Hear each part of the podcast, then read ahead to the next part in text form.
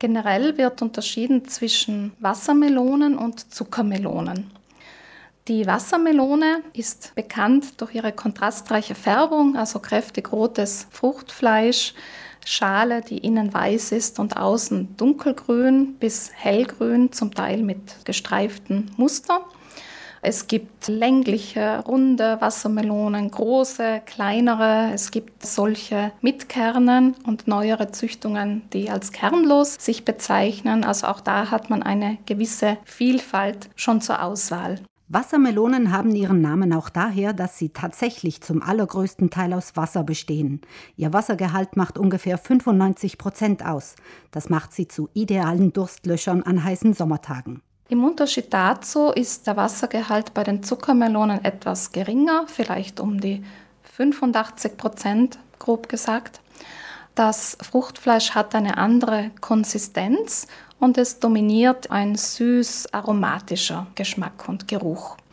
Bei den Zuckermelonen wird noch weiter unterteilt.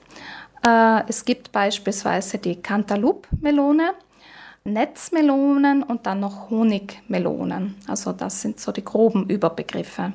In Italien häufig angebaut wird die Cantaloupe-Melone.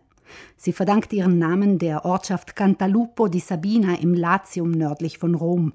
Dort züchten im 17. Jahrhundert katholische Mönche diese Melonenart aus Samen, die sie aus Armenien mitgebracht haben.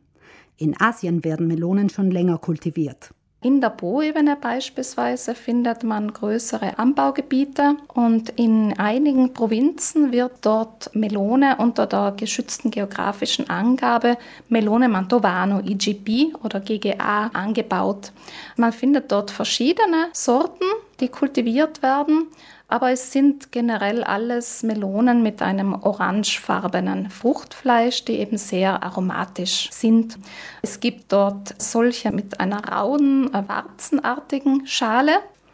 Es gibt auch andere, die glattschalig sind oder durch typische Rillen an der Außenseite gekennzeichnet sind. Von außen also eine gewisse Vielfalt, aber das Fruchtfleisch ist in den allermeisten Fällen orangefarben. Eine spezielle Unterzüchtung in diesem Bereich ist noch die Charentais-Melone, die hauptsächlich in Frankreich angebaut wird und dort eine Rolle spielt.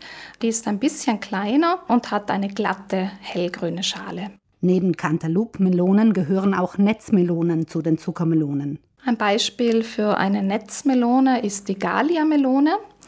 Die hat eine hellgelbe Schale die ein weißliches, feines Netz aufweist als Struktur an der Außenseite. Und das Fruchtfleisch innen ist weißlich bis hellgrün und ebenfalls sehr aromatisch. Also auch die ist eine eher rundliche Melone.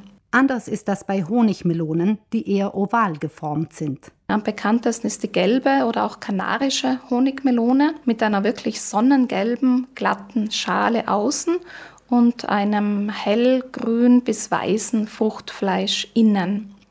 Die Zuckermelonen verströmen alle mehr oder weniger einen aromatischen Geruch, wenn sie den Zeitpunkt der Reife erreichen.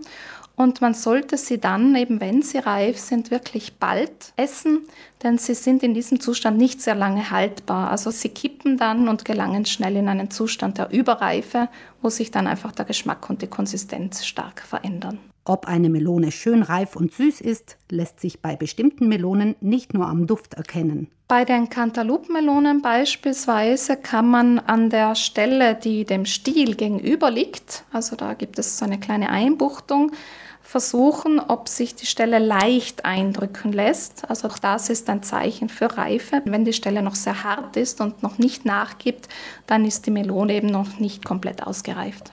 Melonen reifen nach, auch wenn sie kühl gelagert werden. Falls Sie Melone auf Vorrat kaufen, um sie erst ein paar Tage später anzuschneiden, sollten Sie eine wählen, die noch nicht ganz reif ist. Angeschnittene Melone oder Melonenstücke sollten immer abgedeckt werden, damit sie nicht austrocknen.